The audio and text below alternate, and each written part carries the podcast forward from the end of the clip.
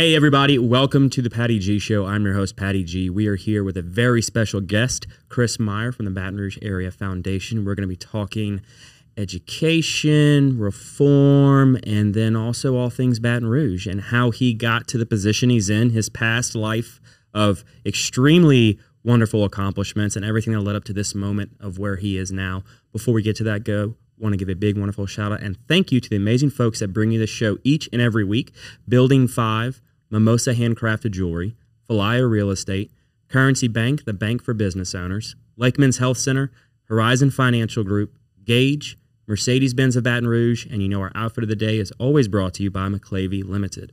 Without further ado, Chris, welcome to the show. Thanks, Patty. Good to be here, man. Glad to have you on, man. How are you? Been, how are you doing? How you been? I'm good. I'm good. This feels a little like deja vu, but yeah, it's a little a little deja vu. So we'll we'll we'll spill the tea. I'll own up to it. So for those, this is our second time recording with our wonderful Chris. We loved him so much that we had to get him back in the chair. But in reality, as business owners, we know there are unforeseen circumstances that occur. We had a data loss and Chris was unfortunately one of those. But we just told Chris uh, he had to redo it, and we've got scripts for him now. So he's covering for me. Yeah, yeah, Thank yeah. you. yeah. You're very yeah. So kind. now, so You're now very kind. So move on to next slide. Okay. Exactly. so how are you, man? Who are you? I'm good. I'm good. Uh, I mean, it's exciting to be here, and uh, you know, huge fan of what you're doing and promoting this community and entrepreneurs and and people that are trying to make a difference. And um, you know, that's something that every day I'm, I'm excited to be part of a community that you know we're striving to be something better than our, our current version. Yeah, those that have a desire to be one percent better each and every day is Yeah. kind of that's what I try to do. You know, at least be one percent better. But for those people that are making an impact, you're definitely up there. So who are you for those that aren't aware, and what the heck do you do? Yeah, so uh, I'm a father, husband, Louisiana native. Uh, grew up in in Shreveport. Um, was the the first in my family to go to college, which really shaped my entire life uh, because I got a really incredible opportunity uh, to go to one of the best high schools in Louisiana, and I was pushed by a middle school teacher that um, was sort of looking out for me and and saw some potential and you know gave me this kind of opportunity that as I look back now you know decades later it's amazing how these kind of little events in our lives can have so much uh, impact on our future and kind of where we are. And so everything about that experience growing up in my hometown and um, having that really sort of fueled my entire life path where I decided to, you know, get involved in, in kind of education reform because I wanted to give back and I wanted other kids to kind of have the same experience I had and really not be defined by kind of their zip code or how much their family made or that sort of thing. So, um, and and you know today it's led me to this place where I get to get up every day uh, and and help lead the the Baton Rouge Area Foundation, uh, which is just an incredible community institution. And you know my job is really to make sure we're growing more opportunity in Baton Rouge so that the next generation, uh, you know, your kids, my kids, find this place better off because we were doing the one percent thing better every single day. Yeah, and it's even figuring out where that one percent needs to be because Yep. some days it's not. You can't really, you know, trying to get Rouge better one percent across the board every single day is extremely challenging. But focusing on a certain area and saying we can actually tangibly get a little bit better here, and then all right, now let's focus here. You kind of have to play zone. You can't really do, you know, man to man all the time because there's other things that need help. But for you being a first generation college graduate and Yeah. college, were you a first generation college attendee as well? Yeah. Okay. Yeah. What was that? I mean, I know in high school it was kind of the, you started getting that push from a you know a mentor at the time, but when that conversation was initially had with your parents, what, how do they receive it? How do they take it? Yeah, I, I don't. Well, I'll go back to the time when they we were deciding about where I'd go to high school. So you know, all my sort of neighborhood friends, everyone was zoned for a, a big high school in in Shreveport. That was kind of this, um, you know. Mecca of sports and you know everything under the sun uh, wasn't a great kind of you know necessarily academic school, but it's just where you went. It was kind of the next step in the path, and I remember, you know, my dad sort of saying to me, he's like, well, if, if you go to this magnet school, it was Caddo Magnet High, he was like, they don't have sports. They have fencing and soccer and lacrosse. And I was like, well, Dad, some of those are sports. He's like, they don't have sports. so um, I love it's like, but they're Olympic. so then are they Olympic games? How do you classify? I mean, all those are in the Olympics, right? Yeah, I mean, you know, they but they're games, not sports. Well, and they didn't have you know BMX bike riding or any of that yet. But like, yeah, and, and so that was really the kind of moment. They were like, I mean, kind of whatever you want to do. And uh, again, my parents are awesome. They gave me such a great, you know, moral foundation. Uh, my mom, you know, took us to church every Sunday, and and they were so supportive. You know, taught me the values about looking out for our neighbors and and certainly treating people better than, um, uh, you know, you were treated. Like right, that you got to leave things better than you find it. But um, when it came to this, you know, it really. Uh, I'm just grateful they sort of left it in my hands. And again, I just kept that teacher just kind of kept saying like, you can do this. Like this is a challenge. Like you need to rise to. Um, and and that really motivates and and he was also our football coach so maybe there was a subliminal like yeah you're gonna do better over here um, but that was probably you know kind of that moment that and once i got to that kind of high school you know i think my parents recognized i was i was sort of in a different spot uh, right because at, at the high school i went to everyone was talking about college uh, you know, the, from college T-shirts to uh, sort of pennants on the wall. Uh, teachers were sort of constantly pushing us to take more AP classes, get our resumes ready. Like it was this real focus on like this is not the end. Mm-hmm. This is just the beginning uh, of trying to open a world of opportunities. And so. I think at that point, um, you know, my parents were were fully supportive of whatever, but um, you know, their their counsel was really do do what makes you happy right? We're gonna yeah. we're gonna support it. And and you know i also knew like the reality is like financially what they were and weren't going to be able to do for me. And you know my ultimately my kind of college choice came down to getting a full a full ride at tulane uh, which again was incredibly life changing for a kid coming from north louisiana. Although the other day somebody told me i need to start calling it upstate louisiana. Upstate it just sounds. They were like, you know, when you hear upstate New York or upstate like New Hampshire, or Vermont, it just sounds yeah. more romantic, kind of like the you know the the vest you've got, right? It just right. feels very like oh, like autumn leaves and picking apples. Okay. But upstate Louisiana doesn't maybe have the same ring. Imagine taxiing on a plane looking toward the end of the runway. It seems so far away, it's even hard to see it.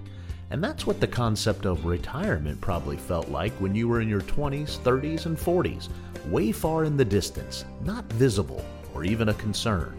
But as you turn 50, something happens. Retirement suddenly seems like something real, something not too far away. In your 50s, you are rolling down the runway. Retirement is getting closer and closer, faster and faster, weeks and months zipping by. But are you even ready for a successful takeoff to retirement? Fear not, there's still runway left, but the time is now. Time to make progress and time to get a plan.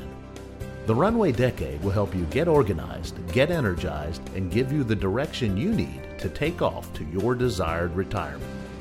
The Runway Decade, building a pre retirement flight plan in your 50s.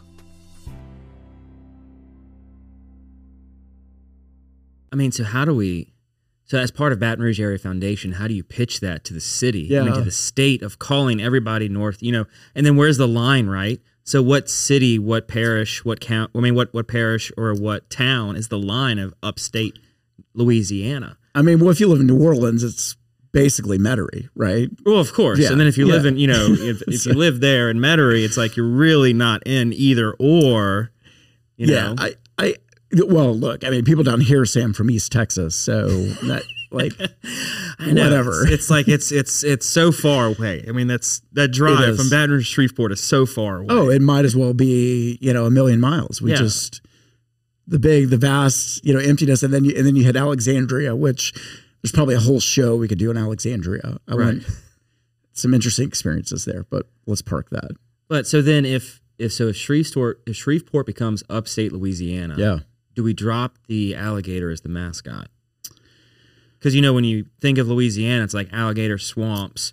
So then it's like okay, well that's really South Louisiana, upstate Louisiana. What do you, what's y'all's claim to fame there. Well, I think upstate's probably just gonna gonna migrate and annex into Texas at some point. So, um, So you also wearing cowboy hats and oh, they already do. I mean, growing up, they you know, growing up, they wouldn't show Saints games on television.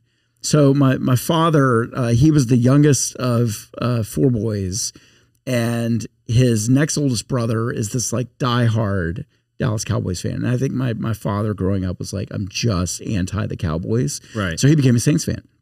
And he has loved the Saints his entire life. And so when we were up there on Sundays after church, we'd come home, have these big family meals, and we'd have to go out into his garage and turn on the radio. He'd work, you know, tinkering on cars and crafts, as my dad did a lot, uh, still sort of does.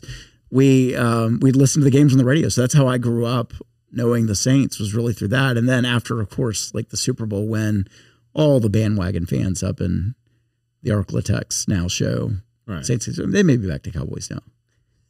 I don't know. Fair weather. But I mean, but, but Fair your weather. but your dad, he's a diehard fan. He's, Oh, he's he's, he's not a bandwagon fan. He's been there since forever. oh, from the beginning. right. From the beginning. Yeah. Okay, so then you you kind of leap from north upstate Louisiana. We're just gonna roll with this. You leap from upstate Louisiana. I'm not saying we should. I'm just saying that somebody suggested. my my barber was like, "Look, you gotta like." Doesn't that just sound more romantic? I was like, "Sure, let's go with that. Let's just see how it feels." It it does, but then like, so then I beg the question: It's like, well, do we really qualify to have an upstate Mm. within our own state? It's like, or we all just kind of see see ourselves as this, you know, this this melting pot, this gumbo pot of citizens. Well, that and uh, I thought you were also going to go. I mean, we're- we're also losing a lot of land. We need to talk about that. Like, Well, this is where's true. it going to be? So I'm, I'm, you know, there's a lot of South Louisiana questions. slowly creeping up. That's right. That's right. so then you, you come on down to the big city That's of right. New Orleans, That's Louisiana. right. Yeah, Sin City, right? Yeah. Uh, my great grandmother and grandmothers prayed for me daily, uh, which I'm very grateful for. Did- So they like just because you were going to New Orleans. Oh yeah, and they would tell me that all the time. They, they had they had prayer groups, um, which is great. I mean, again, Oh, like uh, quite seriously, like Right. It, it got you to where you are today. So you know, no complaints and, there. And uh, you know, uh, but they were so worried because New Orleans felt so far and so Mm-hmm. foreign. And you know, again, for me, it, it did feel like I, I might as well have been you know across the country. Right. But but it was close enough that you know I knew if something happened. Like you know, families back there, and I could I could you know get a lifeline back or whatever. Um, so, uh, but but you know, New Orleans was great, and from a, a kid coming from the Bible Belt, ending up in New Orleans as a sort of freshman at, at Tulane. I mean, that was uh, a very fun experience. a little bit of a culture shock, I'm sure. Yeah, yeah. I mean, it began to open my eyes to kind of a bigger world, and you know, and really, like what was so cool about Tulane, and it, it still is to this day, is it's a very national and international university. Absolutely. Uh, I mean, I think you have like 20, 25% of its uh, student population comes from the Northeast. Um, so there's there's this sort of tie of like people that you're around. My freshman roommate was from Seattle. And again, like for a kid, I, I'd only traveled out of the country once, um, you know, growing up. And so that sort of experience, you know, of coming to a place that now I'm meeting people from literally all over the world, like again, just like going to the high school went to, my eyes, my mind like gets a little bit wider on like, what's going on, what's happening, what are the possibilities, and so loved you know Tulane, um, but but you know being there, it's really this sort of microcosm and and almost isolated because what I began to discover about New Orleans and and what's so both beautiful and tragic about that city is again you can be in a a you know internationally acclaimed institution, some of the most beautiful land and architecture anywhere in the world, and you go two blocks in any direction, and you're confronted with, I think, all the sort of shortcomings of you know our country or or where we've you know still not made enough progress as a people right? So and and specifically for me it was seeing and volunteering in schools um, we did after school tutoring at, at some neighboring public schools and uh, i'd worked with the the diocese when they were thinking about uh, a sort of major voucher program where they were going to have kids potentially, you know, being able to be afforded the chance to go to private Catholic schools. And so I toured all these different like schools in New Orleans. And again, you'd go from these like you know, beautiful, well kept, orderly, functioning, um, you know, kind of Catholic schools, uh, parochial schools, maybe even magnet schools. And then you'd go to some of these neighborhood schools in New Orleans run by the Orleans Parish School Board. And you're like, wait, like one of these is not like the other. You know, like Yeah. what, what, why, belong here. why are these like working? Why are these, you know, doing, having experiences like I did? You know, in, in my high school where I'm being pushed and being challenged, people are really focused. You feel safe, you feel welcomed, right? And then you go into these other schools and and you actually are quite kind of terrified, right? There's um, teachers don't feel in control. Kids are kind of around aimlessly. There's just random people coming in and off campus. Like it doesn't feel like the mission of this institution is about learning and achievement. It's it's just kind of going along, and you could see even physically the kind of decay of those buildings, right? So everything about them did not signal to an like entering student like, hey, this is a place of like better learning, better opportunity. This can give you a way up. And and that just really struck me, you know, again, these kind of moments in your life as I was, you know, getting ready to leave Tulane, I was thinking about the next steps and I was kind of fixated on like going to law school. Um, and then I was just like, you know, I, I'm trying to wrap my head around what is actually happening two blocks from one of the greatest places of learning in the world and I've got to dig in more because something's not adding up here. And and again from my own experience growing up, you know, I knew about maybe different opportunities that were were happening, but I wanted to experience it there in New Orleans. Yeah, and so seeing the the neighboring schools and the neighboring parishes, it kind of gave you this sense of urgency that can't really leave it like this, you know, because if Yeah. again you were pushed to be that better person, you've got more in you, and now you're seeing that well somebody did that for me, but nobody's really here doing that for some of these folks. So Yeah. we got to we have a problem we got to resolve here. Yeah, and, and as a city, right, it was very structural because as as a city in New Orleans, again, if you were if you were affluent, if you were sort of in the know, um, you know, and even families that weren't affluent, but their families were really just scraping together, you were able to access this kind of alternative school system you were able to get into a Newman or a Ben Franklin, you know, or a Dominican. And and so people just so interesting and curious that like we've established over 100 years ago public education in America yet in this you know what what really is one of the worldwide renowned cities you've got a good chunk of that population that is actively trying to leave that system of public education. Why is that? Yeah. and and for those who aren't leaving why aren't they? And a lot of times because they can't. You know they either aren't in the know or they don't have the means or can't kind of get life together to like make those decisions. And so it really felt like we were running you know it was a tale of two cities. And and and that's not you know as we'll fast forward later like it's it's not different than what i found when i arrived in baton rouge years later uh, or frankly in many communities across america. And so structurally why were we allowing this to go on as just citizens and neighbors uh, civic leaders what gives Yeah, why has it always why is the status quo the status quo? How Yeah. did it get here and where did somebody say, "Meh. Yeah. It's okay. yeah It's good enough.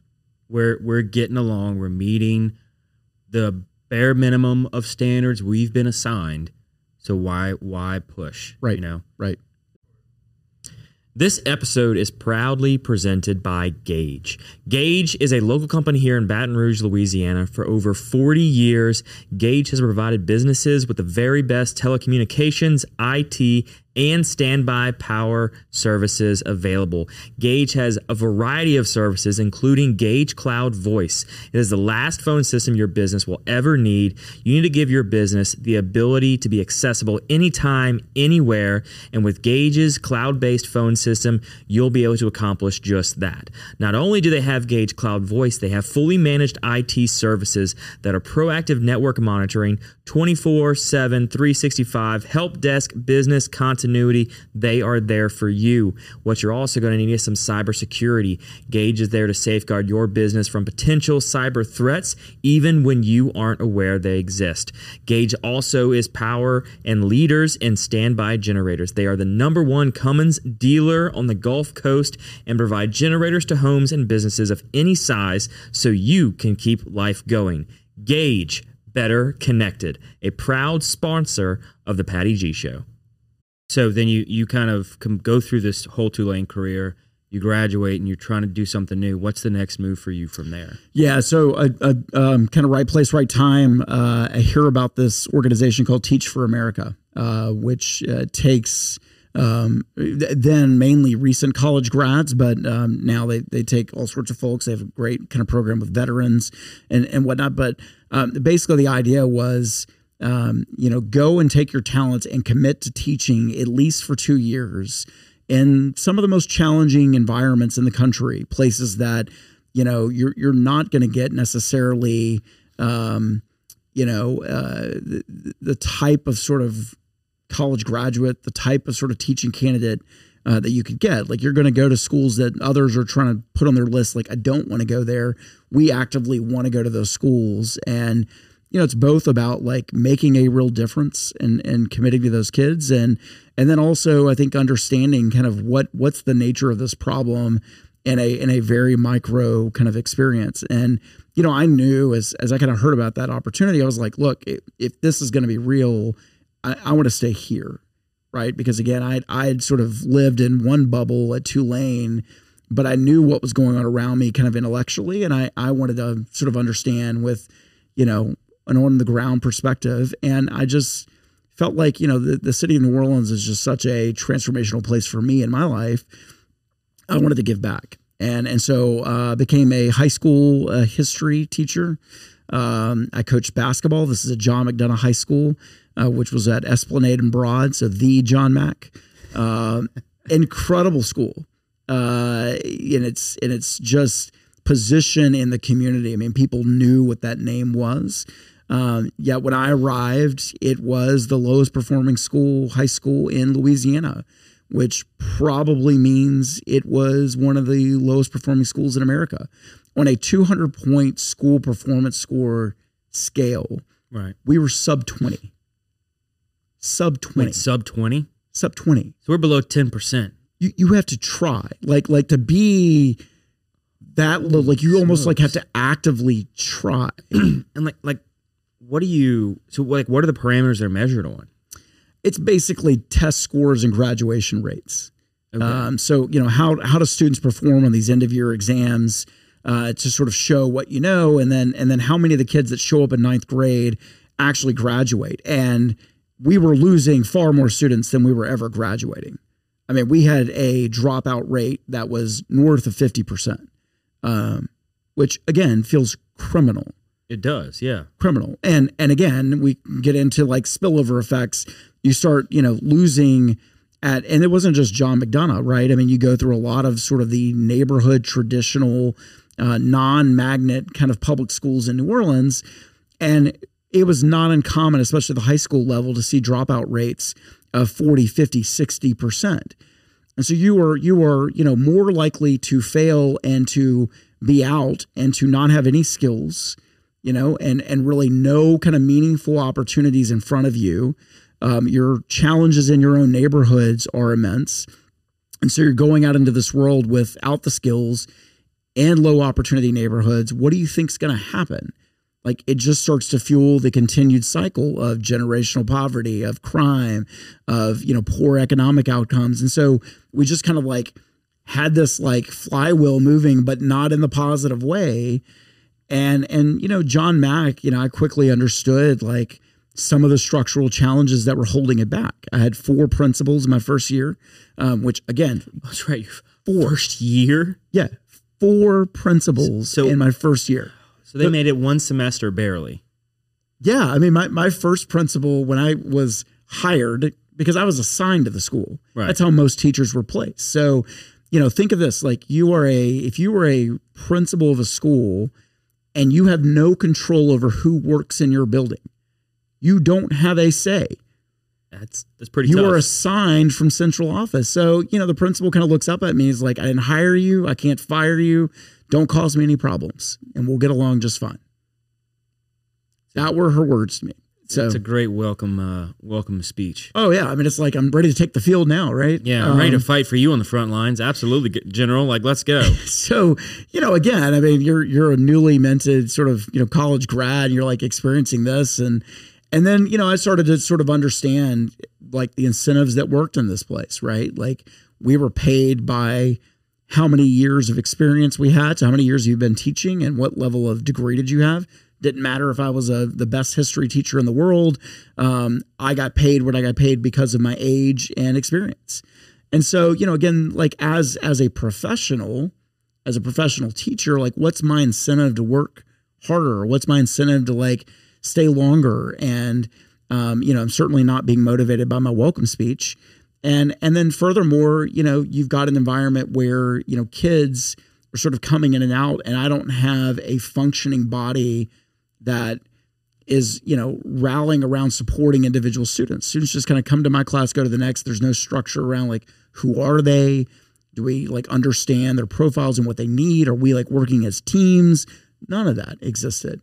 Um, and so you know and then i started to hear from other sort of colleagues that were were in teach for america or other like teachers i'd met about their experiences. And again you hear stories of you know people aren't being paid missing paychecks. You um, you know, the violence, right? That you would have teachers attacked or whatever. You don't feel like you get support uh, from a safety concern. Kids disappear for months and then show back up, and you're like, you've missed two months of school. Like, Where you where, been? Where you been? Right? You know, you call call home and you don't have a working number, or families moved around a lot, so you don't have a good address. I mean, you, you just felt like this was pure chaos. Um, and again, our mission was allegedly to help these kids find world changing, life changing opportunity. And we were just struggling to like get them in the building and and feel like whatever I'm doing in my classroom is going to carry over to the next and the next. And as this bigger team, we are preparing these kids to have a better life than their parents did have really that American dream, which is what I think we all want, which and what I know my parents wanted for me, even though they didn't know how to kind of advise me. They they still supported and rooted me on and were like, we want you to do better than we did. That's our job. That's what I want my job to be. So Right. yeah, it became a very both, you know, demoralizing from that sense of understanding, wow, we've got a really broken system, to then also seeing and being inspired by, you know, the kids I coached um, you know, kids that that you know I would work with one on one and tutoring in school, and so you saw this world where um, there really were awesome opportunities to change lives, but I but I was just so frustrated that we you know on a macro scale uh, we were failing way too many kids. Yeah, and you're not able to, I mean, see any type of improvement as well when you have a teacher base that's just driven like, well, I get paid this much in year one, year two, year three, year four, regardless of performance. I mean, if I tell somebody in any business, Yeah. however long you're here, your paycheck will increase. We don't care what you perform. Like where where is any motivation? Where is any drive? Where is any sense of we reward accomplishments? We have a we have a bar that we expect you to meet. Like there's no when you give no expectations, you get nothing in return. Yeah. And so that just it baffles me that an organization is able to say, here's how we're going to operate. Good luck. Yeah. Thank you so very much to Building Five for the, becoming the latest sponsor of the Patty G Show. We are going to be filming once a month at Building Five. We're going to post about it on our social so you can come and visit with us. Building Five is an excellent food establishment if you're into sharing boards and really getting a creative menu. Misty and Brumby have done an excellent job of creating an environment that's warm, welcoming, and inviting for every single occasion. Go on over to Building 5 in Baton Rouge, Louisiana, and tell them that the Patty G Show sent you. Yeah. And look, I I don't think, you know, most teachers, I, they don't join him. You don't join the teaching profession. You don't join it money. for that. Yeah, yeah. Right. I mean, you obviously you're, you're there and motivated, but but uh, I can just imagine, and I heard this from tons of colleagues of how sort of worn down it gets.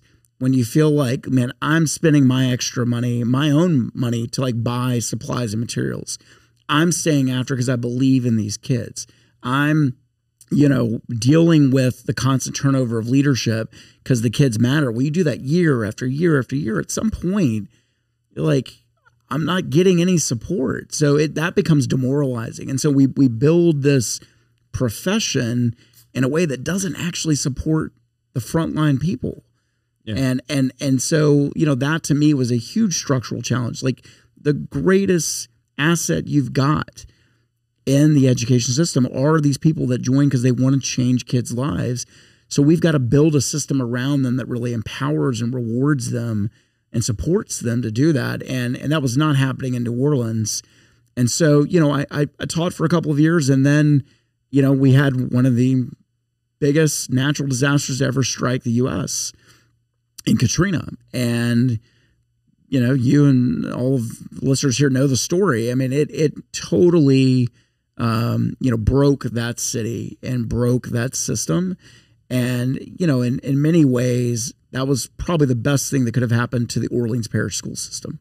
Yeah. It was able to say, we're going to flood you and give you a new starting point, give you a new place to kind of figure out what needs to happen and pick up some pieces. While devastating and tragic, kind of only opened up opportunity. Yeah, I mean, I think I think the, we absolutely we responded as a as a city. I think that's one of the things New Orleans really got right or put itself in position to begin to get right. Uh, you know, like you said, I mean, nobody wishes that on anyone. Right. And it was tragic, and you know the two thousand plus lives that were lost as a result of it was was awful. Um, you know, I, I try to think back to like that time. I, I, think I was truly like in this fog until about Thanksgiving. Um, but I, I was able to come back to the city uh, and I picked up teaching in uh, St. John, uh, the Baptist parish uh, at East St. John High School. And, you know, we had hundreds of evacuee students that were coming in and and again, this was kind of a really chaotic period because kids would be there one day and the next maybe they were joining family or they were moving on and kind of figuring out where they were going to go. And this is really before, I mean, cell phones had just kind of come in and certainly were not ubiquitous. So, you know, you've got this sort of, you don't know where kids are going, you're kind of losing track. Um, but, but, you know, in those months and then ultimately years later, um, that really was the foundation for the city getting a chance to say, well, how would we design this differently? How would we set up a system so that we do create the right incentives, so that we do support families? And they built a city that was not about, you know, you you are assigned to a school based on where you live. It was really let's empower families to go to schools that they choose that fits whatever their kid needs. Let's set up a system where schools only stay in business if they're performing well academically, if they're getting good graduation rates, and if families actually want to go to those schools. If they don't, do not pass go. Right. And let's allow principals to hire and fire whomever they want. Let's allow them to pay folks whoever they want. And again, if they make really smart decisions and hire the right people and motivate them as a team, then that school is going to keep thriving. It's going to attract more students. It's going to perform well. It's going to stay in business.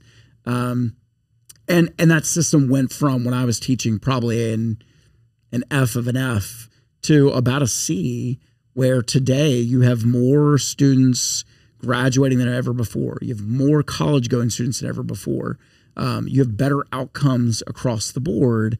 And I think that's a really inspiring thing that took a lot of hard work over the decade following Katrina. Yeah. And I mean, people may, may hear that and say, well, they went from an F yeah. to a C, but it's like exactly they went from an F to a C. They improved. Now yeah. we're we're we're passing as they call it. You know, they're they they're able to pass a grade. They're not continuing to fail. There's always still room for improvement totally. there, but to see that much of an improvement is absolutely amazing. Yeah. Patty G Show is proudly brought to you by Mimosa Handcrafted Jewelry. Mimosa Handcrafted Jewelry is a local business right here in Baton Rouge, Louisiana. They create handcrafted jewelry for everyday use, that special occasion, whatever it may be. Gentlemen, they've got amazing jewelry both for male and female. Everyone is their audience.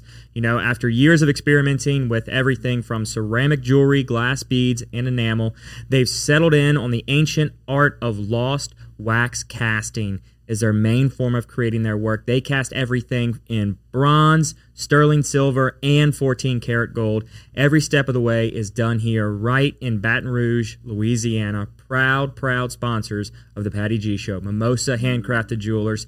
Get out there and tell them that Patty G sent you, and they're going to take great care of you on your next order. And and build a city with an expectation about like again families, regardless of what's in your bank account or what zip code you live in, you have agency. Like you have the opportunity to go to any school you want.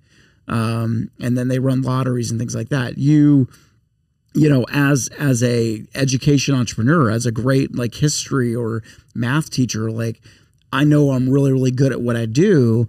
You know, and again, not that I'm motivated per se by money, but like I can go to a school where I know that like my efforts are going to be matched by my colleague, or I'm going to get support so that you know again we're, we're looking out for that kid that's not there for two or three days in a row. Other colleagues are like flagging that and we're on top of it as a team to get him or her back to our, our school building. So i just think you, you built this culture where they like expect better and they know that like if we don't get results we have to move in a different direction uh, a culture of kind of continuous improvement. And, um, you know, that's pretty remarkable. And so the question to me, kind of in those years later, was, you know, does it take a hurricane?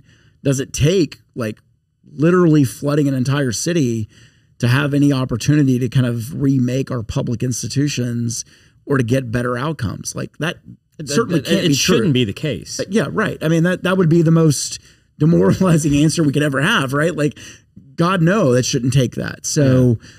you know, what what can we do? And that's that's kind of what I dedicated, you know, the the next part of my career to was how do we how do we understand these systems and how do we remake them without these cataclysmic kind of events? Um, because that's that's not the way we're not we're not waiting around for for a hurricane. Yeah. So recognizing that that just shouldn't be the case where natural disasters or significant societal impacts have to foster opportunity what was that next part of your career that really kind of opened your eyes to there's got to be a better way? Yeah so i took i took a little side detour. Uh, went to grad school um, and i went to um, the kennedy school of government which is focused on public policy and government. And you know what was so awesome about that experience is you have the sort of practitioners, you know, the people that have been the commerce secretary or have been a governor of a state or a mayor.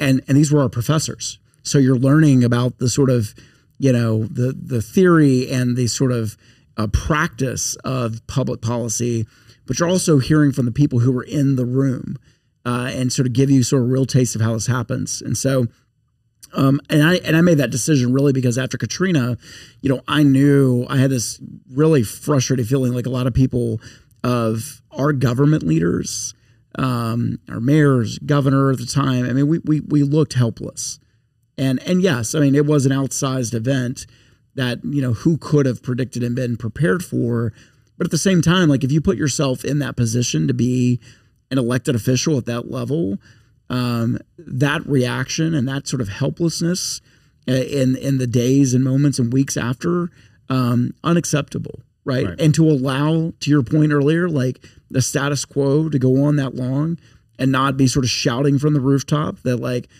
this is unacceptable and we're going to do something about it like shame on you and so I, I really felt again this calling of like I wanted to not be in that position, certainly as an educator or as a citizen in the state. And and so I wanted to go and sort of understand like, well, what does it look like to have the best in class government practices? What does it take to really reform? And certainly others are confronting the same issues we were in New Orleans, not just in education, crime and housing and all this stuff. So let me go learn that. And after that experience, I got sort of that was my master's degree. I, I was basically got a PhD through the White House Fellows Program, um, which again I had a professor that pushed me into applying for this, and um, he had been a White House Fellow back at the sort of beginning. It started in 1963 under uh, President Johnson, and every year the idea was to take 11 to 19 uh, citizens and allow them to spend a year in the president's leadership program. And so you would spend the year both in a work setting where you're partnered with a cabinet secretary or a senior White House official. Um, there's an education program where you have the opportunity to have lunches and dinners and meetings as a, as a sort of a, a fellows class with uh, world leaders, um, government leaders, business leaders, et cetera. Um, and then you have the chance to actually travel and and you know understand kind of like governmental practice and service on the ground. So I was there at the end of the Bush administration uh, with Secretary Gates at the Department of Defense. And so I'm, I'm now far from Shreveport or upstate yeah, Louisiana. You're very upstate now. oh, that's right. That's right. And and so you know here we were. Um, I was traveling the world with with the secretary, you know, in Iraq and Afghanistan multiple times, and and really understanding firsthand what it means to sort of pull the levers of power of of government of the ability to in this case i mean literally defend freedom across the globe right? Protect our national security and interests. I, I was had a front row seat as sort of seeing how the person charged with doing that and making recommendations to the president every day how he managed that. Um, and again, I mean, life changing, humbling experience that that motivated me to want to come back home and and get involved in working on the issues that you know affected my family back in Shreveport, affected the you know the kids and families back in New Orleans, uh, and so ultimately, after a, a, little more than a year of that, the fellowship's a year long, and I stayed a little bit um, extra, but but the idea was to, to ultimately come home uh, and be a part of of helping Louisiana not be at the bottom of all the good lists. Right. Thank you to Mercedes Benz of Baton Rouge for making this show possible. Nick Pentis is a past guest. We love having him on. Listening to him talk about the culture they have over at Mercedes Benz of Baton Rouge is really an incredible thing to hear how they treat not only their employees, but every customer that walks through the door. You are more than just a number to them. They're going to give you that white glove concierge service every step of the way. They're going to make you feel like family and take what can be a stressful time in people's life, shopping for a car. They're going to make it so enjoyable and so pleasurable. You're going to want to go back there time and time again for every new vehicle. Thank you so very much for Mercedes Benz of making this show possible. So then you're your ultimate goal of getting back here led you back to Baton Rouge? Sort of. Um, I, I, came back, so I moved back to New Orleans. Uh, my wife and I went, uh, uh, were there because, you know, again, New Orleans was the city that, um, like, had my heart at that point. That's where I'd spent most of my adult life. Um, but I had met our state superintendent at the time, a guy named Paul Pastorek. And, and I, when I tell you, you know, I, I just worked for the Secretary of Defense, who was a um, a very sort of quiet leader. Um, you know, he's reserved. He's very you know um, a thoughtful kind of with his words and and uh, measured. Uh, you know, but such an incredible presence. I go to a leader, Paul Pastorek, who is um, I mean incredibly intelligent, but just has fire in the belly and does not suffer low expectations does not suffer sort of mediocrity well. And, you know, when I met him, my first sort of day on the job, we go over to this um, uh, sort of business roundtable in St. Tammany Parish. And Paul gets up at this sort of, you know, it's almost like a Rotary Club or something, right? right? So he gets up and everybody wants to be self congratulatory. St. Tammany's top 10 school district in the state. And Paul gets up, and you know everybody's thinking, "Oh wow, you know we're, we're doing so well." He's gonna yeah. like we're gonna get a pat on the back. back, you know, hundred percent, attaboy. He gets up and he's like, "You know what?" He's like, "You are top ten in Louisiana. Do you know what that makes you in the rest of this country?" He's like, "You're basically a C." And the gas, the audible, like, no, you know, he said the thing out loud, and I mean, people just went nuts, right? They're just and and the phone calls after and the emails of, you know, how dare he and and you know, again, Paul was not on a mission to sort of, you know, make friends. Right. Paul was on a mission during his period of leadership to really shake the state awake. Yeah. And was to call out what like President Bush had done, this sort of, you know, the low expectations environment, right? The soft bigotry of low expectations. This idea that like we're we're really by not telling the truth, we're actually killing our kids. We're denying them the American dream that so many other people before us fought, died for, gave us, right? The greatest generation. And here we are congratulating ourselves for being not even the best in a state that was at the bottom of the nation.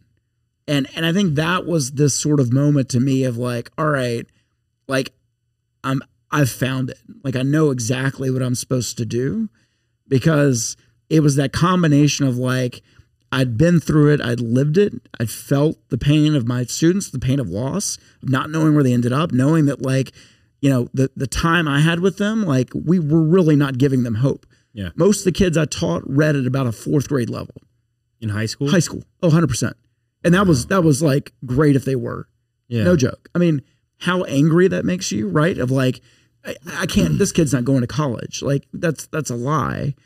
Um, so you're faced with these realities of like, what do I tell this kid, right? How do I get them to just being like alive in a city that the murder rate at the time and you know the early 2000s is skyrocketing. Um, how do I help them just live a productive life? To then going and sitting, you know, in the Oval Office multiple times and thinking like how the levers of power are moved. It's now being back and realizing, all right, like we're a state that has so much potential and and you know most of the people in this state don't recognize what's happened in this 10 year period from Katrina. They they don't see that like we had a moment to really do things fundamentally different and most of the rest of the state totally ignored that because that's New Orleans, you know? And and I was seeing both the promise and opportunity that in at least in education was happening in that city with this sort of like self-congratulatory we're so great. It's like no you're not. Like we're not actually doing the best we can for our kids. And that's hard to admit. I get that.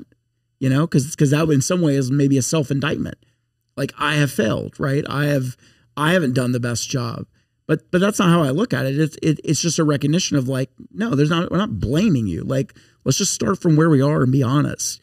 Like our kids really aren't being prepared to compete in the world. So what do we need to do to get them to that place?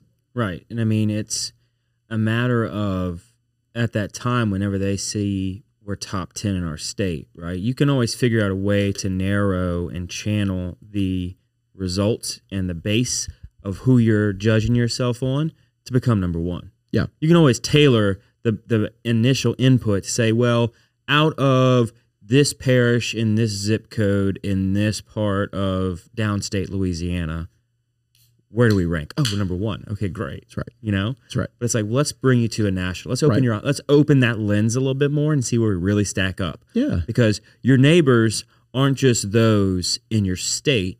Your neighbors are those in your country. And then when you look at the neighbors in your country, it's those in the surrounding countries. And it's like, where do we stack up on we'll just go national. Let's Yeah. not go global. Yeah. Let's just go national. Where do we measure? Where do we come up? And by holding ourselves accountable to a broader scale, Yeah. I think it challenges and pushes us more and gives the kids the best chance they can have.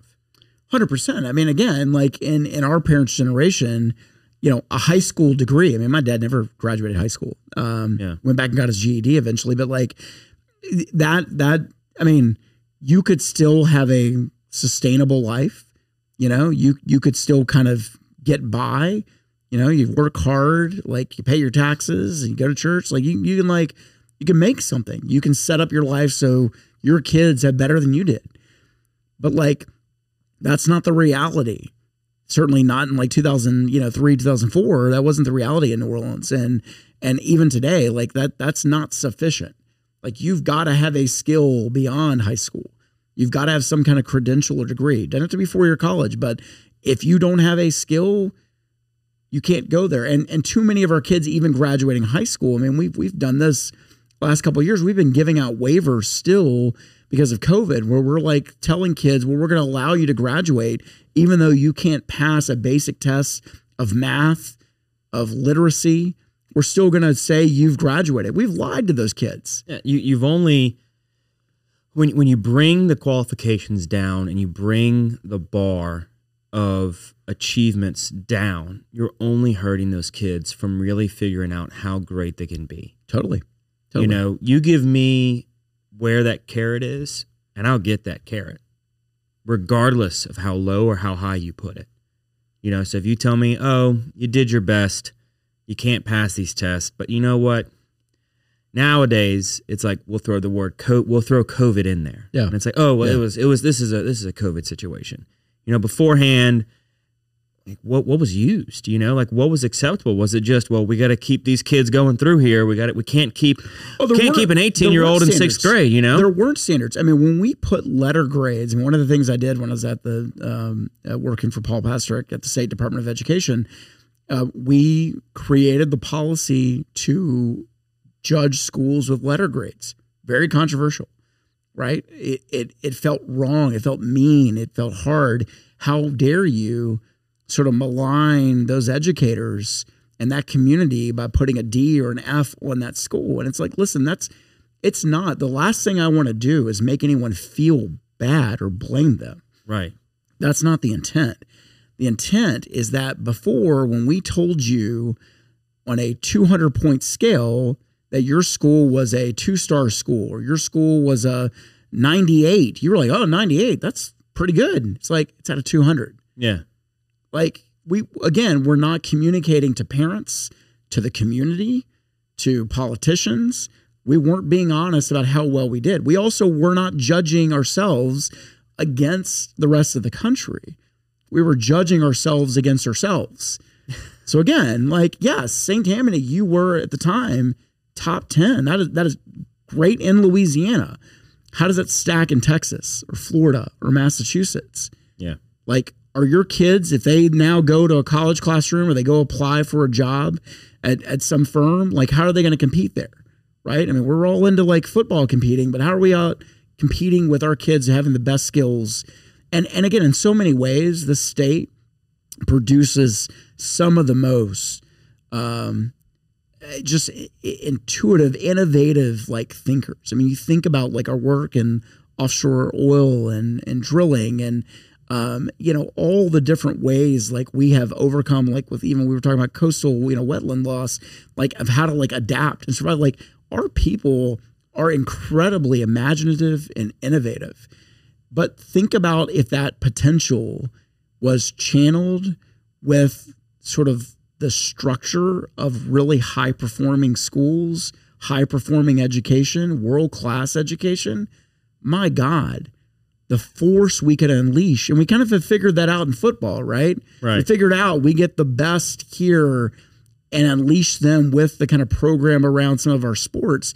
Man, we're getting outsized impacts. Our pound for pound per capita, like athletes' potential. I mean, we show the hard work, the effort, the training, the support, right? Of getting them to keep rising to a bigger carrot. We do that well athletically. How about we do that well in the other things of life? Of making sure our people can get as much money as they can, making sure they can make a better life, right? And that's just where I feel like we have missed it. Uh, and and I saw that from like a policy and governmental standpoint is like we we we're still setting up these systems in a way that we're not like being honest that we're not sort of telling really clearly like all right this actually is an A and an A means this school could compete with any school in America. Yeah And- and it means something at that right point. and so you're like oh cool like that means something. This school's like a D. It's like ooh all right we like okay chamber okay mayor okay like pastor like parent. Okay let's let's like let's all get together. Like what do we do for our kids? Because every parent wants to help their kids. Again every educator wants kids to succeed, but we got to set up the like fundamentals and the structure and the system in a way that like allows that to happen.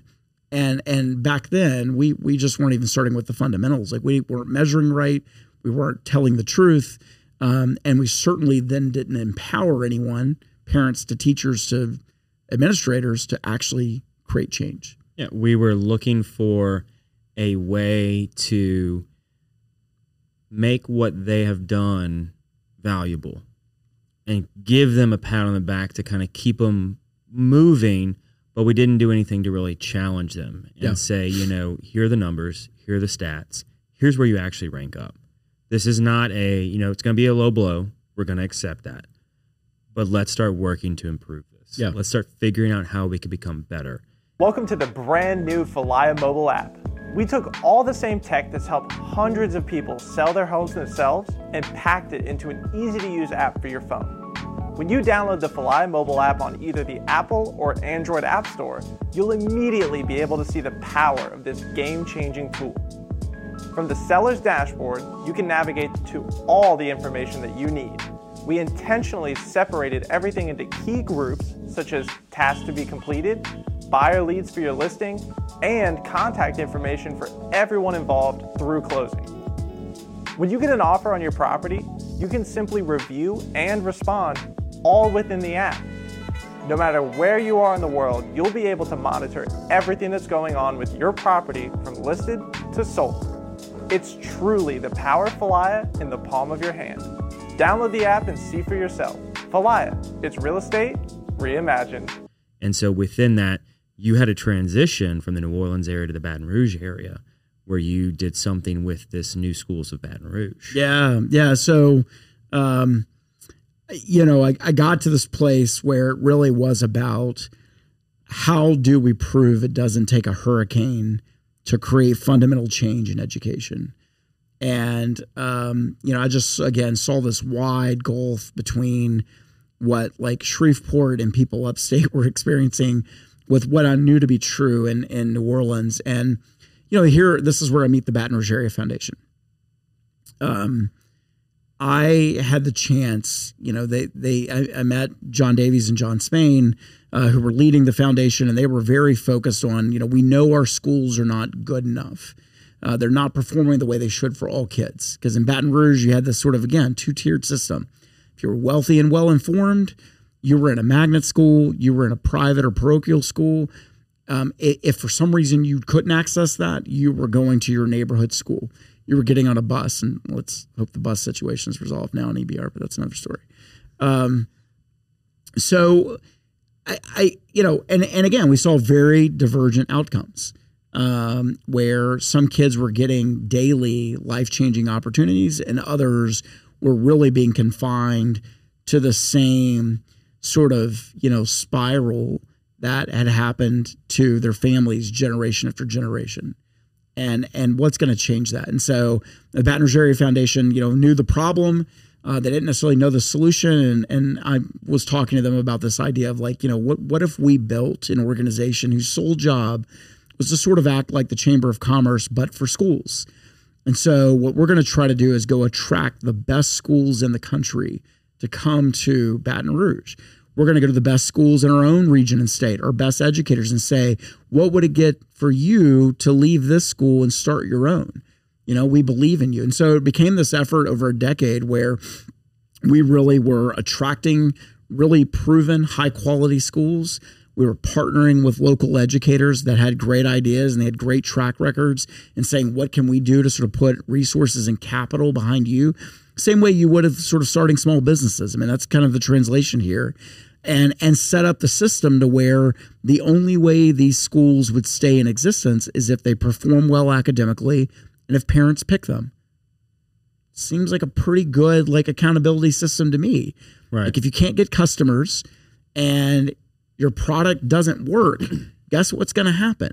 You're going to go to business. Yeah. So let's do that, right? Let's build a system like that. And and so we've we've brought some amazing and diverse schools to this community. And so I spent 10 years, you know, working with a lot of community leaders, parents, educators, and and together, you know, we've now created, I mean, it's somewhere close to, you know, two dozen schools serving uh, you know over 12,000 kids in the city um, who otherwise did not have these options 10 years ago. Yeah. And and so what you're now seeing in the city of Baton Rouge is actually one of the most diverse and accessible school systems in the entire country. We've gone from like a one size fits all school system, public school system, to now a system of schools to where every family's got a choice now. You can go pay for a private school. You can choose to attend a free tuition free public charter school. You can choose to go attend a, a public magnet school. Any of those options are available to you. And what works in this system is that, again, if they don't perform or if families don't believe in them, they're going to go out of business. And so over time, we're creating this kind of virtuous cycle where we are unlocking more and more high quality options. And we've seen this in a lot of recent surveys of families. You know, people in our age demographic feel more bullish on public education than they ever have in this city. We have more middle income families, more white families, which I'm just using as a proxy of like belief Right. in the system uh, because it was largely a, a system of students of color, of students who were growing up in low income backgrounds. Like that has now shifted to where you've got a sort of system where like all walks of life are attending school next to each other. And that's what is fundamental to building a better society. Yeah. You, And, and so that's I'm you know super proud of that that decade of work. Yeah, I mean, you, you got to have a place where, just as our state is a melting pot of people, the schools have to be a melting pot of people. You Yeah. have to be representative of who is in the community, who is in the area, and make sure that everybody knows. Oh, we're going to go to that school because it's a great school. Period. In a story. Right. It doesn't matter. it's not about forced pri- it do- busing. It, doesn't not- matter yeah. any of that. It's a, doesn't matter if it's public, private, whatever it may be. It's we're going to go to the best school and send our kids to the best possible school, whatever that may be That's right. and having that as the goal, having that as the driving force, is going to go beyond. Oh well, we live in this area. We're just going to go to that school. Yeah. Well, no, we've got options now. And, and you've got dozens of schools in Baton Rouge now that have wait lists in the thousands. Really? In the thousands. I mean, the number of families that want to get into Basis, the number of families that want to get into Baton Rouge High or Liberty. I mean, you've got wait lists in the hundreds and in some cases in thousands of families that want to go to these schools. And so, you know, again, now I think when you see those kind of numbers, the obvious answer is like, well, let's open up more of those schools. We're working with some of our friends who hold the power to authorize more schools to do that. But again, the, the market is telling you what it wants. Yeah. So let's respond to that as governmental leaders, as political leaders. And so um, it, it's, you know, it's pretty remarkable. And I think when people take a step back, that's one of those things in Baton Rouge that we need to be really proud about is that, um, you know, again, we're not all the way there. You know, we still have a lot of schools. We've got, you know, probably close to three dozen schools, public schools still in Baton Rouge that have a F or a D letter grade, which means the vast majority of kids cannot read or do math on grade level. They're not graduating a majority of their kids. Um, these are buildings that also happen to be extremely old or kind of crumbling and falling apart. Um, and they happen to be under enrolled. A lot of these schools have about 50% utilization of their building. So, again, we've got schools that something needs to be done about with them. Um, I could think of a pretty quick and easy way to cut that problem in half, but you know, be that as it may, um, we are we are on a path that this city every year, if we just keep expanding schools that kids want and families want, if we reward schools and expand them that are performing well, if we take action on the ones that aren't, then we are going to find ourselves that one day it really could be. It does not matter where you live. Every school in Baton Rouge is going to be one that creates life changing opportunities for you. That is possible here, and we're showing it. You know, slowly. It's Yeah. it's going to take time, but we're doing it without the natural disaster, which is what most places are going to go through. and having that stronghold and that push to strive and do better is already a great thing. Yeah. Because you're not sitting around saying, well, it is what it is. We just kind of have to get by. Yeah, you don't really want to send your kids to that school, but it's just kind of there and is, is a good fallback option. You know, You want it to be to the point where it doesn't matter where you live, you've got a great school within your area that you can get your kids to. Yeah, You know, and There- it's there's like- other states have it. Totally. We have to get up to that bar. Yeah, That's the bar we have to get to. We have to strive to say, look, it doesn't matter where you live in our city or within our state, your kids are within driving distance or walking distance to a great school. And it may take, you know, a couple more decades to get there, but like that's the bar we've got to strive for. Yeah. Not just to say, well, we're in the top 20 of our state. No, that's no longer acceptable. Right. You know, with the ease of technology and the vehicles leaving the state with people in them to Yeah. move elsewhere, we don't have that luxury anymore. We don't have the luxury of comparing ourselves to ourselves. We have to compare ourselves to the neighbors and where we're losing people. Yeah. That's the only way we can retain and attract folks to come here. And it's a big, big part of that is the education piece. Thank you so very much to Currency Bank, a proud sponsor of the Patty G Show. If you are looking for a business bank that fosters on three core values relationships, service, and technology, Currency Bank is the place for you. They pride themselves on convenient, accessible, and secure online banking resources where you can manage your account balances, initiate transfers, enroll with e statements, and more via their online portal. Between the relationships, the service, and the technology, they are going to be that partner with your business every step of the way, regardless of what you need. Currency Bank is the bank for business owners. So, with what you're doing and have done in a das- decade with new schools of, with new schools of Baton Rouge, how has that kind of shifted in what your current role is with the Baton Rouge Area Foundation? Yeah, no, I see your your koozie here. Absolutely. Um, It's a great- it off. great looking yeah, koozie, you yeah, know? Yeah, well, we- we traded. Um, the yeah, I mean it. It again, I I did not see. I was um, I was fired up about the mission I was working on, and um, you know, really during COVID, even though we were making such good progress, uh, when we came back after that of having that kind of lost time, um, we like everywhere in the country, you could see it in the data. All of our students took a step back, right? And so, you know, again, education is just a you know one part of kind of the the puzzle here in creating a city that that really could be the best version of itself. Um, and and and so you know, I just really it gets back to this like you know, if we're just working on that, there's so many other things. And I saw this when I was teaching that can impact a kid's life, their home environment, right? Uh, whether there's abuse or there's struggles at home financially, the safety in their neighborhoods, um, what comes on the other side, right? So, okay, cool. So I've left, you know, I got my diploma, I did all the things I was supposed to do. Maybe I wasn't as prepared. What's my next opportunity to get a high paying, well paying job? And so, you know, that, that, sort of experience of seeing that you know pieces families aren't in pieces and parts they're really there's this more holistic opportunity kind of timed up with uh, we had a transition of the baton rouge area foundation and they were looking for a new ceo after 30 plus years.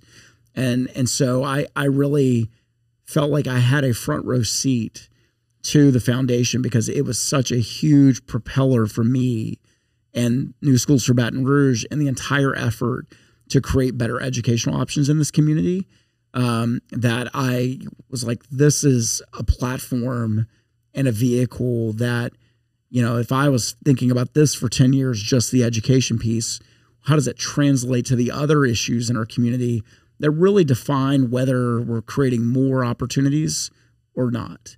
And and so uh, was really you know privileged to to be selected uh, as a CEO. Started about a year and a half ago, and you know step into this nearly 60 year old incredible organization uh, that just had, had really kind of come from from you know a dozen civic leaders that got together and said you know what instead of sort of giving on our own and trying to affect change our own we got to come together kind of pool our resources and and give for a bigger and higher order change so so you know by ourselves, you know we can get this much done, but together, you know our pie can be much bigger. And so stepping into kind of that organization and thinking about you know all the sort of opportunities and challenges in front of Baton Rouge, uh, couldn't pass up the chance to throw my name in the hat. And and again, just really grateful to be there.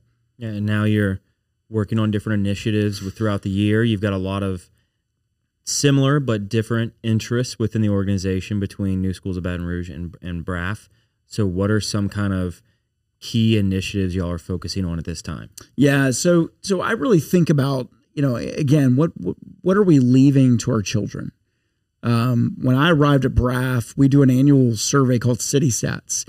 So we measure basically um, how do people feel about the direction of Baton Rouge? What are people worried about? Um, what are they hopeful about? Um, and and how does that kind of mesh with what the data actually show? How are we doing as a people? And there was one question we had asked uh, right before I arrived, and so I get these results, and the question was basically, um, is this a city that when your kids grow up, you would encourage them to come back to and make a life? Like, is this a place that you'd say when they ask you advice, should I move and take this job in Dallas? you know, after college or whatever? Or should I, you know, go to California or Florida or Texas? Or should I stay here in Baton Rouge and find a job here? What are you going to say to your son or daughter? And for the first time since we'd been taking the poll, a majority of parents said they would tell their kids to leave. A majority said they majority. would tell so we're not talking kids, 10 or 20%, we're talking a majority. A majority. Wow. Said we would tell our kids to leave to be one of those cars packing up and leaving. And probably worse, you know, the parent or the grandparents probably saying, you know what? I'm going where they're going because that's where my grandkids are. and I want to be closer to them. So if we think that about ourselves, right? And you start asking the question, why is it that you would tell your kid, don't come back here? You know, and again, I'm not talking about where you go to college. I'm talking right, about right they're they're sort of adults and they're weighing like you know mom dad like man i'm just struggling I, I feel maybe this urge and calling to come back home should i and you're like no don't do it i think that's the that's the fundamental question for all of us this needs to be a community where that question isn't even asked. Right. It's so obvious that the place that you can do the most for your family that you can propel then your own kids to have a better life is to raise them here. That that ought to just be a matter of fact. And and so for me it really just cemented like what what does the Baton Rouge Area Foundation exist for? You know its whole purpose was originally these dozen folks said if we band together we can help tackle our biggest challenges because we're working together because we're pooling our philanthropic resources we're giving not just to, for the sake of giving. We're giving to affect change. There's some strategy. There's some idea of like, I'm putting money behind this because it's going to lead to a different outcome. And and that whole idea, I think you can see it over 60 years has played out in various ways. But I, I really saw this chance to kind of crystallize it around what we're calling the opportunity agenda, which is what are those measures about whether you have more opportunity or less. What are those things in life that if you have access to this or if you have access to that, your chances of living a better life than your parents did, your chances of, of having more doors open to you are greater than not. And and so we we really sort of cemented around these kind of six pillars that reflect opportunity and they're not rocket science we're talking about you know whether you grow up in healthy families safe neighborhoods quality you know education like these are very basic things but i think where the strategy gets really interesting is you know what we're doing at braf is um, is really measuring well how are we doing today so again let's let's be truth tellers and it's not to blame it's not to criticize it really is to just say like all right let's be honest with ourselves where where are we not affording more opportunity to our citizens than maybe we should be? Okay, so now we've been honest. Well, then what can we do about it? Well, the great thing about our country is you've got, just like we did in education, you've got hundreds of examples around this country where somebody has been working on helping people get more home ownership than being tenants or bounce around, or working on early childhood education, or working to cut the murder rate in half right? You you can go see other places that have tried things, and we can then learn from that and adapt it to Baton Rouge. And so, what I want BRAF to really do from a civic leadership and impact perspective is is be a source that you know we're going to have the sort of analysis on where we are and some thoughts on where we could go and really offer that to community leaders to nonprofits to you know politicians government leaders of like these are the issues we ought to be focused on. Because if we work on these for a decade like we've been doing on K through 12 education options you know imagine the incremental change we're going to be making that when you look back over a decade you're like wow you know we went from no kids having sort of options to like tens of thousands of families being able to pick any school they want and not have to worry about how it's doing academically. Yeah. Well, what if we do that on housing? What if we do that in early childhood? What if we do that in safety, right? And so that that's really what kind of has crystallized for me this agenda because I think if we work on those things, you create a city where there is more opportunity, where there's it's much more obvious, where nobody even has to ask the question, will our kids come back here? Come on, Siri, you got to get that one. You got to get that one, Siri. You got to get that one dialed in. It's got to be obvious. Yeah, it's a hundred percent. It has to be the majority, if not unanimous. I would have my kids come live here. I would encourage them to stay here. I would encourage them to raise their kids here because of how great the community is. And so within your, you know, initial stint here as the Baton Rouge Area Foundation CEO, you've kind of started seeing that. You know, you have experience. You're coming in all all systems a go, and you're doing what you can to make that happen. I'm really excited to see what you are able to do with the organization and where the foundation is able to take things. So as we begin to kind of wrap down on a high note of Yeah. excitement and anticipation for what's to come, I, we do have to ask you some very hard hitting questions. Okay. Some very pounding, you know, really thought provoking questions. So, what is something you did as a kid you wish you could still do today? So, um, growing up, my uh, grandmother, um, she had three sisters, one of whom lived on um, sort of a, a farm on the county line between. yeah, This is upstate. County. Y'all use counties up there? Well, county line of Texas is in Bethany, Louisiana. So Okay. technically, she lived in Bethany, Texas. Uh, in ca- okay, in that county. Aunt, Aunt yeah. Brownie was her name. Uh, Aunt Brownie. Uh, so they lived on the Texas side, um, but but they had this old sort of um, it was sort of like a gas station, corner store, kind of at the front of their property, and then they had some land where they had cattle and other things. And I remember as a kid, me and my cousins would go out there.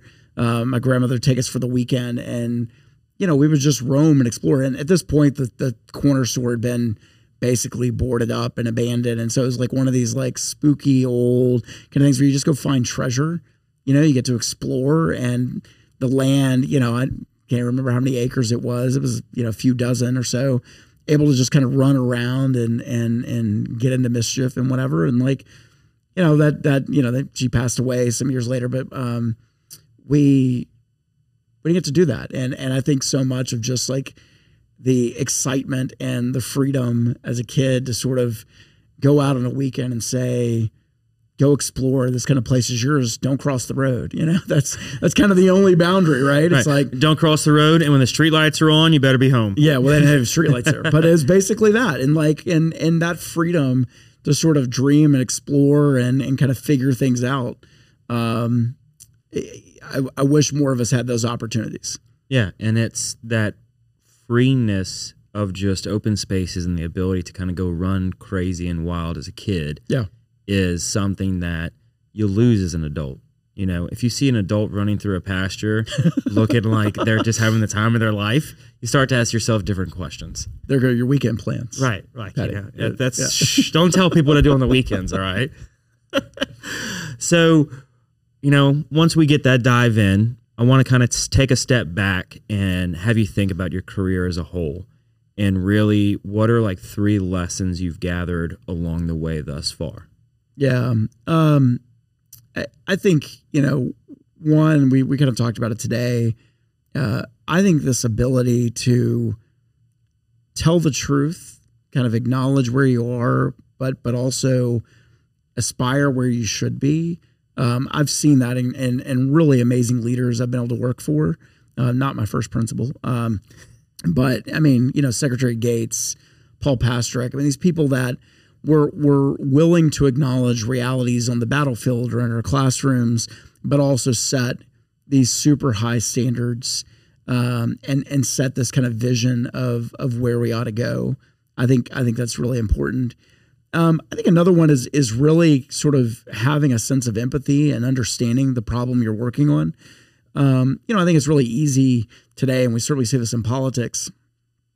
People want to divide you and put you into camps, and and really kind of take a incredibly complex issue and boil it down to a 30 second soundbite. And and again, I mean, it, we've talked about this in like the education front. Every parent wants their kid to succeed. Every educator like gets in because they want kids to succeed. But things happen along the way that make that challenging and complex. Um, and I just think acknowledging the seriousness of what we're going through, maybe that's tied a little to truth telling, but but you know, I, I just encourage people if you really want to get in and solve a problem, you got to spend a lot of time on that. What's the old Einstein quote, right? Like spend 90% on defining the problem mm-hmm. like and maybe the solution's then just obvious but like we we really ground ourselves in that and so i try to do that at BRAF is is when we're working on this kind of opportunity agenda of like what is what is our civic leadership and impact work going to look like where we take on these really hairy meaty challenges over say a decade like we've really got to get in and understand it's not a ubiquitous like north versus south baton rouge it's not as if there are no good things happening in North Baton Rouge. Actually, there's some pockets of extreme like progress and opportunity there. And what we need to be studying is like what's going on there that's not happening in the neighborhood next door. Right. And how to, you know what I mean? So it's like really having this sort of sense of empathy, curiosity about what is the nature of the problems and putting your hands and getting your hands really dirty kind of in understanding that. I think that's hugely valuable. Um, and then I, you know, I think third is like like we're doing here today. I mean, don't take yourself too seriously.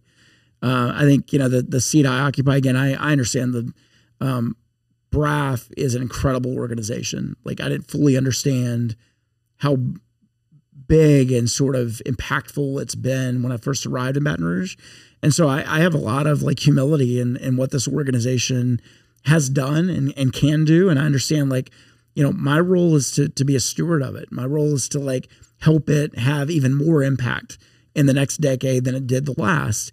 And and and that's the sense of like I'm not to, you know, take myself so seriously that I can't also have fun and and enjoy and recognize that like we we got to lend our time and talents to things bigger than us and also recognize we can't do it ourselves. So, you know, I I I've got people in my life that fortunately help me um, channel maybe that inner child again and that inner curiosity and and not take it so seriously because uh, this work is hard. It's not a straight line, but I do think we can be working towards a much better Baton Rouge. Yeah, and I think collectively, if we all do our part and we all kind of show this willingness to help in ways that each of us are uniquely able to, we can kind of start to move that needle in the yeah. other way. So, with that, what is something you love about Baton Rouge? Yeah, I mean we're we're kind of in the season, right? Um, I absolutely love um, you know football season here, and you know games are great. Um, and I, even as a, a, student at Tulane, I was smart enough to know if you're going to go see a football game, you go to you know Tiger Stadium. I mean, y'all are doing uh, pretty well this year, though. This is second year in a row. Y'all are kind of yeah. Tulane's I mean, kind of starting to work their way back up. Sure, which is great. And the worst mistake was leaving the SEC, right? right. Um, the best decision they've made in the last 20 years was to put the stadium on campus. So when I was there, we were playing in the Superdome. I went to like, um, you know, they got us all excited as freshmen. We go down, took us on buses to the Superdome for it was like a Monday night game, kickoff game against I think like Cincinnati or somebody. And I go in the dome. I was like, there have been more people for high school championship games in here in here than now. I mean, that was the last sort of football game I'd gone to. So I think, you know, I, I just love that like there are things that bring us together that don't divide us into those camps I was talking about.